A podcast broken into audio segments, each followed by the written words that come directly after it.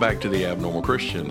I am Brad Mason. I am here again with Natasha Mason, Hello. my wonderful wife. See, I threw it at the end of that instead of the beginning. Thanks. So, we are back for another episode on the study of the book of Acts.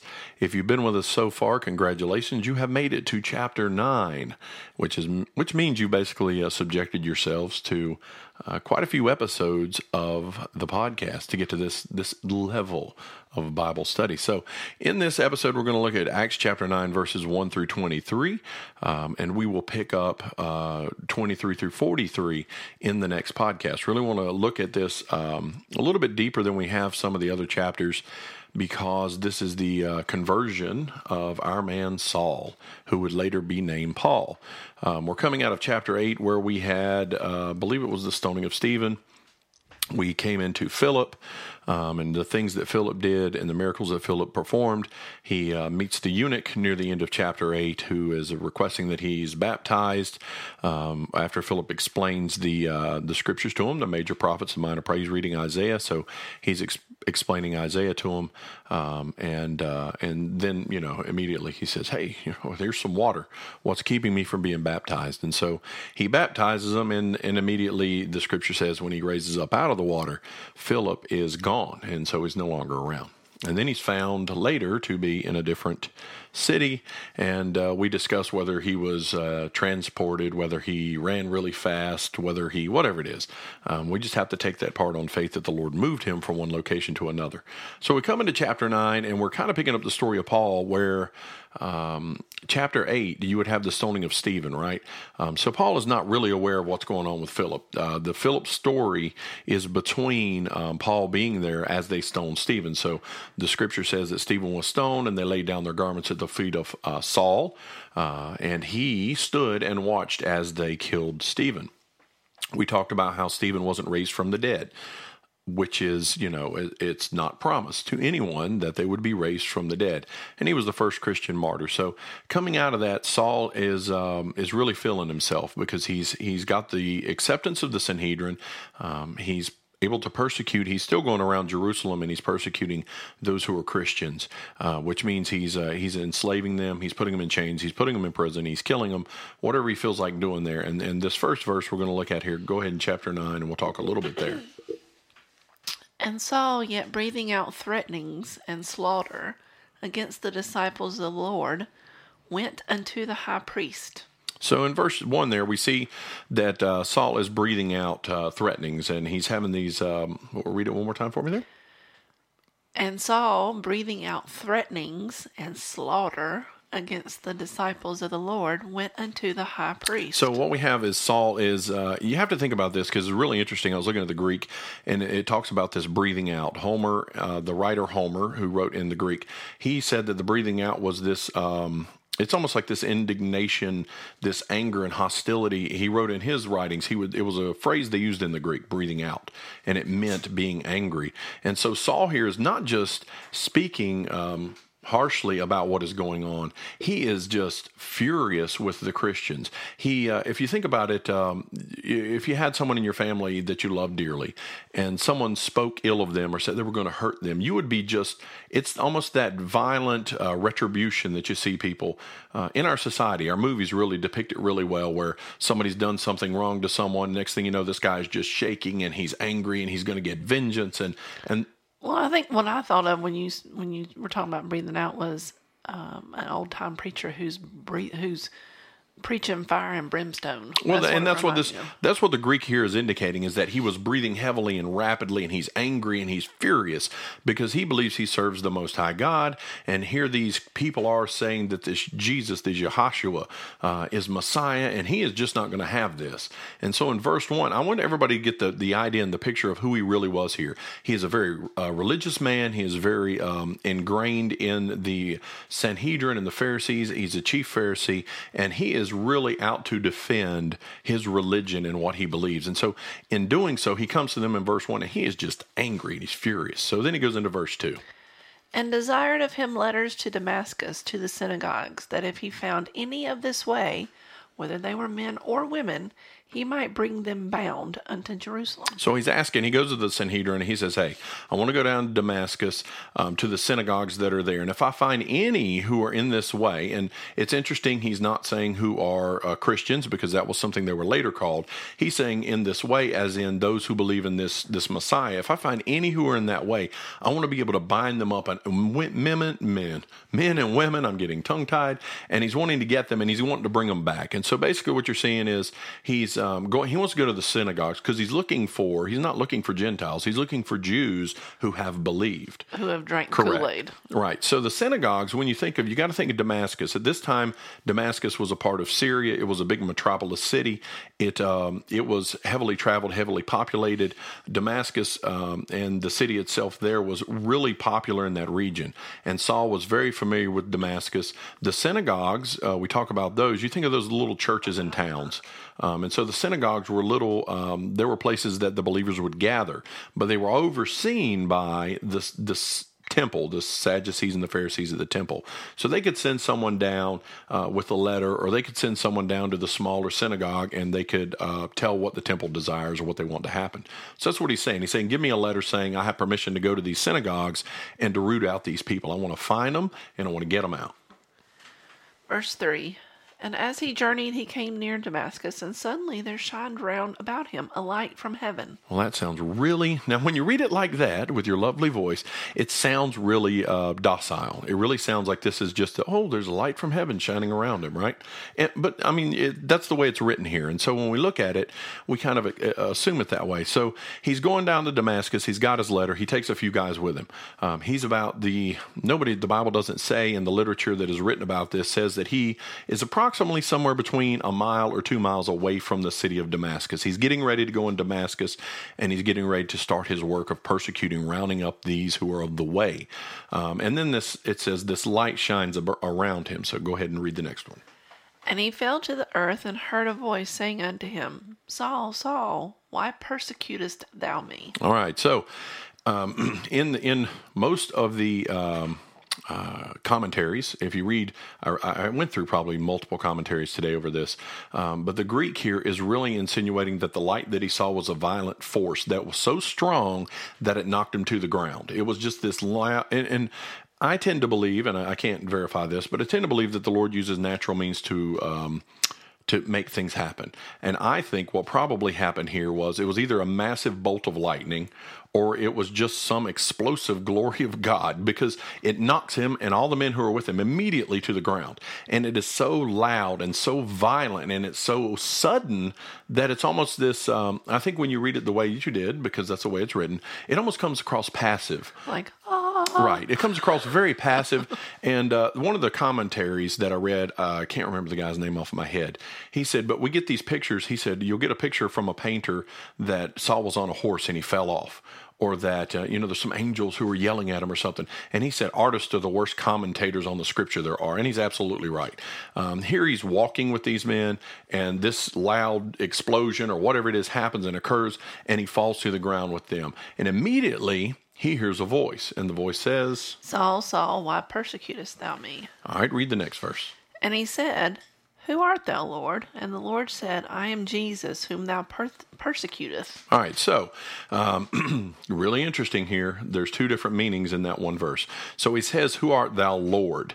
The word Lord in the first instance there means sir. It's just like saying, he doesn't know who's talking to him. He's not acknowledging that the voice that he's hearing is God. Uh, so when we read it, we see that context. Oh, who, who, art thou, Lord? Like he's talking to the Lord. He's not. He is talking out loud to someone that he hears, um, because the Scripture goes on to tell us here why he has to say that. And then the next Lord that appears in the word there, it says, He says, "Who art thou, Lord?" And then it says, and the Lord said, I am Jesus, right. whom thou persecutest. It is hard for thee to kick against the pricks. Right. So in that one, one verse there, he says, Lord, who art thou, sir? Because he, he wants to know who's talking to him. And then Jesus says, He and the Lord that is used there is meant as Savior. So he's saying, I am the Lord. I am Jesus. I'm the one you're persecuting. Now, there's a lot of preaching that one verse right there because was Saul actually per- persecuting Jesus himself physically? At that point? Yes. No. Who was he persecuting? believers. Right. So Jesus is affirming here that he is one with the believers because if you persecute them, you're persecuting me. And he has said this before. And so Saul is laying here on the ground and this is what he's hearing. He's saying, Why are you persecuting me? And then Saul responds, And he, trembling and astonished, said, Lord, what wilt thou have me to do? And the Lord said unto him, Arise and go into the city, and it shall be told thee what thou must do. So what we have here is Saul immediately has accepted who is talking to him, right? So Jesus has said, "It's me, it's Jesus, the one you're persecuting." And he says immediately Saul says, "Well, what do you want me to do?" You know, and he's he's accepted who is talking to him instead of saying, and, and we'll we'll see why this is important. Instead of him saying, "No, this can't be true. I don't believe this. I don't believe in you. I don't believe who you are. I don't believe your message. I don't believe your people." He doesn't say any of that. He says, "What do you want me to do?"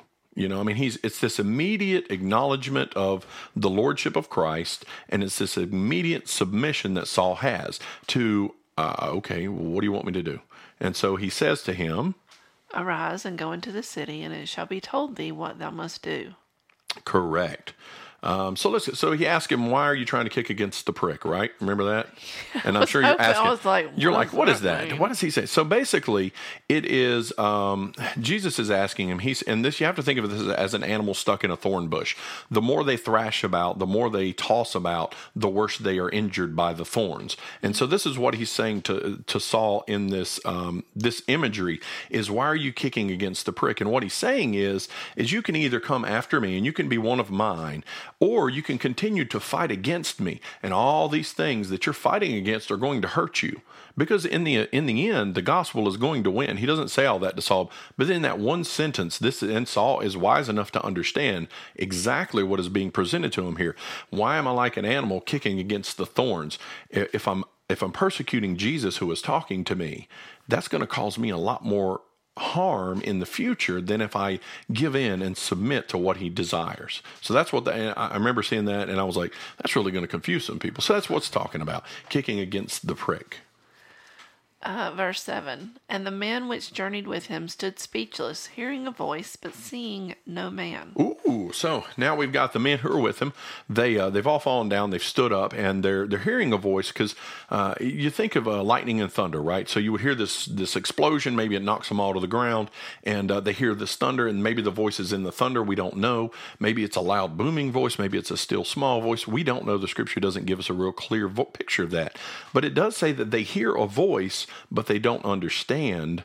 They don't know who's speaking. They don't understand. So the message that Saul gets is directly only to Saul. No one else really hears the message that is directed to him.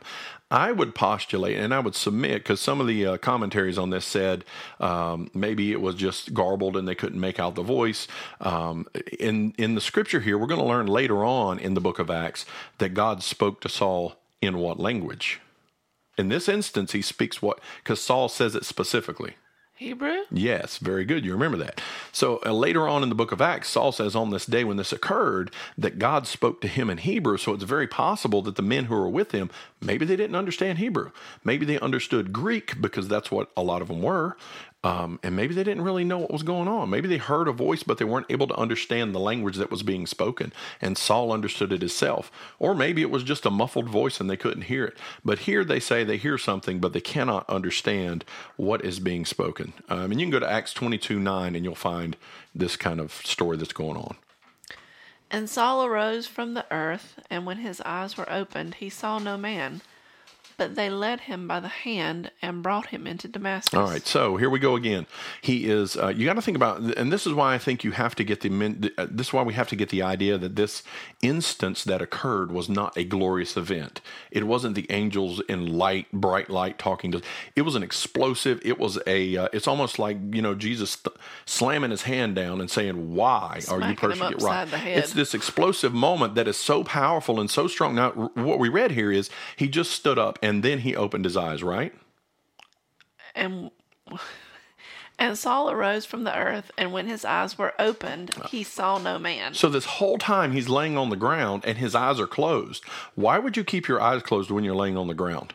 You're scared. You're terrified. You're ab- this is why he had to say who was speaking, sir, because he couldn't see him. He didn't want to look. He had this explosive moment happen to him. Well, it could be an explosion because, you know, when you have an explosion, you lose your hearing Yes. And you can't, you know, you're disoriented. Absolutely, and the men who were with him may not have been able to understand just because their hearing was was impaired or impacted from a massive could be. I, I like Shockwave Correct. of. I think it's either the lightning or the Lord stomped his foot, one of the two. And whatever it was, it threw Saul down and it terrified him so deeply that he laid on the ground with his eyes closed, probably clenched up, just afraid. Because, you know, uh, uh, we were out in our, uh, this is a sidebar, but we were out in our yard the other day and some of our neighbors uh, apparently got guns for one of the holidays. And so they're out here shooting or whatever. And there was this. They're ma- very excited. there was it. this massive explosion, and I don't know what it was, but immediately it made me jerk. I was like, "What in the world was that?" Yeah, I mean, it, it was not a It was no, it was I don't know what it a was. A bomb of some sort. Right. But it's that same kind of idea that this this loud booming happens and it just terrified him to his core. And he lays on the ground and he's got his eyes closed and he's hearing this voice and he's not looking. He's saying, "Who is talking to me, sir? Who is that?" And then it says they led him by the hand and Yes. brought him into Damascus. So he, this he opened his eyes and he was blind and he was unable to see. So the men take him by the hand and they lead him into Damascus because that's where they were going to continued on their journey as they uh, had been told to do so. and he was three days without sight, and neither did eat nor drink. All right, so this is really important. Uh, we know numbers numerology in the scripture has a, makes a big difference, but uh, I want you to think of uh, you just heard a voice from God. You just confirmed that it is Jesus talking to you. You just confirmed that the Messiah is real. You're blind. You're cut off from the sense of being able to see what's going on around you, which is disorienting if you've never been there. And for three days you're this way. And it says here that he doesn't eat, he doesn't drink. He I don't think he slept. I mean, he's just in this. This is a time of anguish for Saul because he's anguishing over what he's already done. He's already killed Christians. He's already persecuted people. And now he is faced with the reality of his own sins. And he's sitting in this darkness and he's not eating. And when you see people not eating like that, uh, and it's not a fast, it is this mental anguish that they're in because they realize that they are. Com- and, and at this moment, Saul is sitting here realizing he is undone before God Almighty. He has persecuted the Son of God. He has, you know, uh, I think he really struggled. These three days had to be miserable. And God is upset. Yes. and so he's gone into, so they took him into Damascus, basically. Um, go ahead to the next verse. And there was a certain disciple at Damascus named Ananias, and to him said the Lord in a vision, Ananias, and he said, Behold, I am here, Lord. And the Lord said unto him, Arise and go into the street which is called Straight. All right, so I'll explain that real quick. So he's in Damascus, and Damascus is uh, is a, a huge city. In Damascus, there was a street that ran from the uh, east to west, west to east, and it was three miles long, and it was straight. So when he's saying go to the straight road, he he knew Ananias knew what road he was talking about. You get on the straight road, and you're going to go down. So there was a man, and the scripture will say here in a second. There's a man who has a house near the, I believe, the western end of this town. And the Lord said unto him, Arise and go into the street which is called Straight, and inquire in the house of Judas for one called Saul of Tarsus. For behold, he prayeth, and hath seen in a vision a man named Ananias coming in, and putting his hand on him, that he might receive his sight. Then Ananias answered, Lord, I have heard by many of this man how much evil he hath done to thy saints at Jerusalem. And he here he hath authority from the chief priest to bind all that call on thy name. But the Lord said unto him, Go thy way, and for he is a chosen vessel unto me. All right, so this is interesting. The Lord's given a vision to a man here, Ananias, in the city of Damascus. Uh, it is believed that Ananias was the uh, head of the church of Damascus. Um, he was. Uh, it was one of the first churches to be established in the region. Um, it lasted until 700 to 800 uh, current era, um, and it was turned over to the Muslims, uh, Mohammedan. Uh, they set up a thing there. But anyway, so Ananias is in his vision here, and the Lord's telling him, "This is really cool." The Lord's telling him, "Go down here, and you're gonna you're gonna see talk to this man Saul, who's having a vision about you coming." And uh, it's interesting because Ananias is like, "Lord," uh, like he's telling God something he doesn't know. Bruh, are you sure? You sure? And, and the Lord immediately says he doesn't he doesn't want to hear it. He doesn't dispute him. He doesn't argue with him. He says, "Go your way." He just it's almost like you be quiet now. We've had enough of that. You're going to do what you're told. And what does Ananias do? Uh, but the Lord said unto him, Go thy way, for he is a chosen vessel unto me, to bear my name before the Gentiles and kings and the children of Israel. For I will show him how great things he must suffer for my name's sake. Right here, that verse right there, verse 16, right? Mm-hmm. Everybody needs to mark that in their Bible if you got your Bible open. If you don't, open it up and mark that. That is the truth of Christianity. That right there is the very core value you need to understand as a believer. This is us. Saul had to understand the things he was going to suffer for the cause of Christ, and he says it right here to Ananias. And every Christian who comes along needs to understand this believing in this gospel, believing in this God, believing in this Jesus, believing in this Yeshua. It is not going to be easy. At times, it's going to be very trying. At times, your family is not going to listen to you. At times, the world is going to condemn you. At times, you're going to be told you're wrong. And Saul and the disciples and a lot of the apostles, they understood that. They understood that there was a heavy price that had to be paid for following after Christ. So, this is verse 16, the truth of Christianity. You want me to read it again? Yes, if you would. For I will show him how great things he must suffer for my name's sake. And Ananias went his way, and entered into the house, and putting his hands on him, said, Brother Saul, the Lord, even Jesus, that appeared unto thee in the way as thou thou camest, he has sent me, that thou mightest receive thy sight and be filled with the Holy Ghost. All right, so he, he Ananias comes in. This is really interesting too, really cool. So the Lord's told him he's going to use Saul. He argues with God a little bit. God says, "Go on your way, stop talking, let's make this happen." So he goes down there, and immediately, instead of being afraid of who he saw, the man that was there, because he knew who Saul was, he knew the persecution that he did. He addresses him as family. He says, "Oh." Brother Saul, and he calls him a brother because he realizes that God has chosen him. There's really nothing Saul can do about it. Saul is blind at this point, and Saul, you know, he's just sitting there waiting on this man Ananias to show up.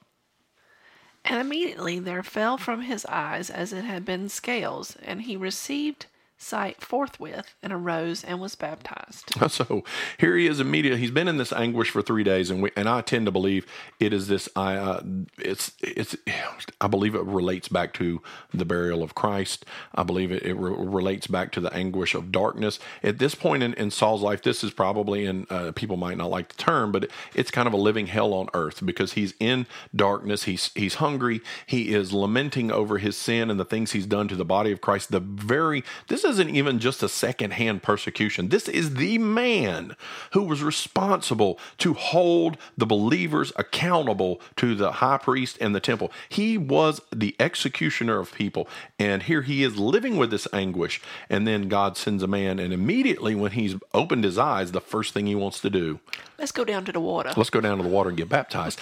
What would this mean? So, what does this mean to all the people who knew Saul? We're getting ready to see that. Go ahead. And when he had received meat, he was strengthened. Then was Saul certain days with the disciples which were at Damascus.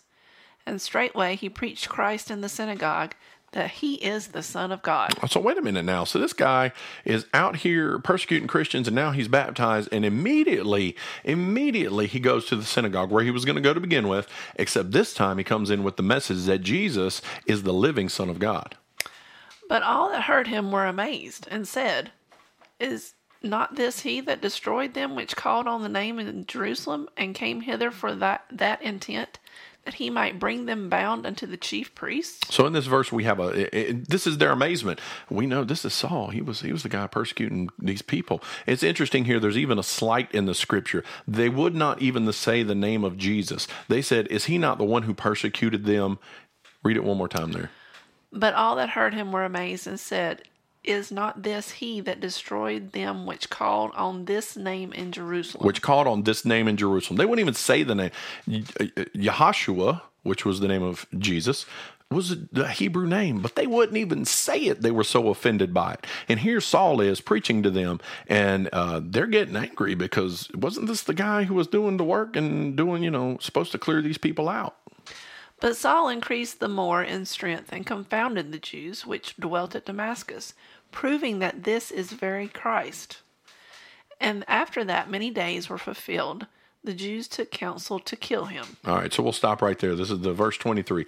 So, and this is why we wanted to stop here is because uh, there's so much in that in that first 23 verses of what happened in that story, and uh, there's so many more commentaries and information that goes along with this that I just couldn't get it all in one episode.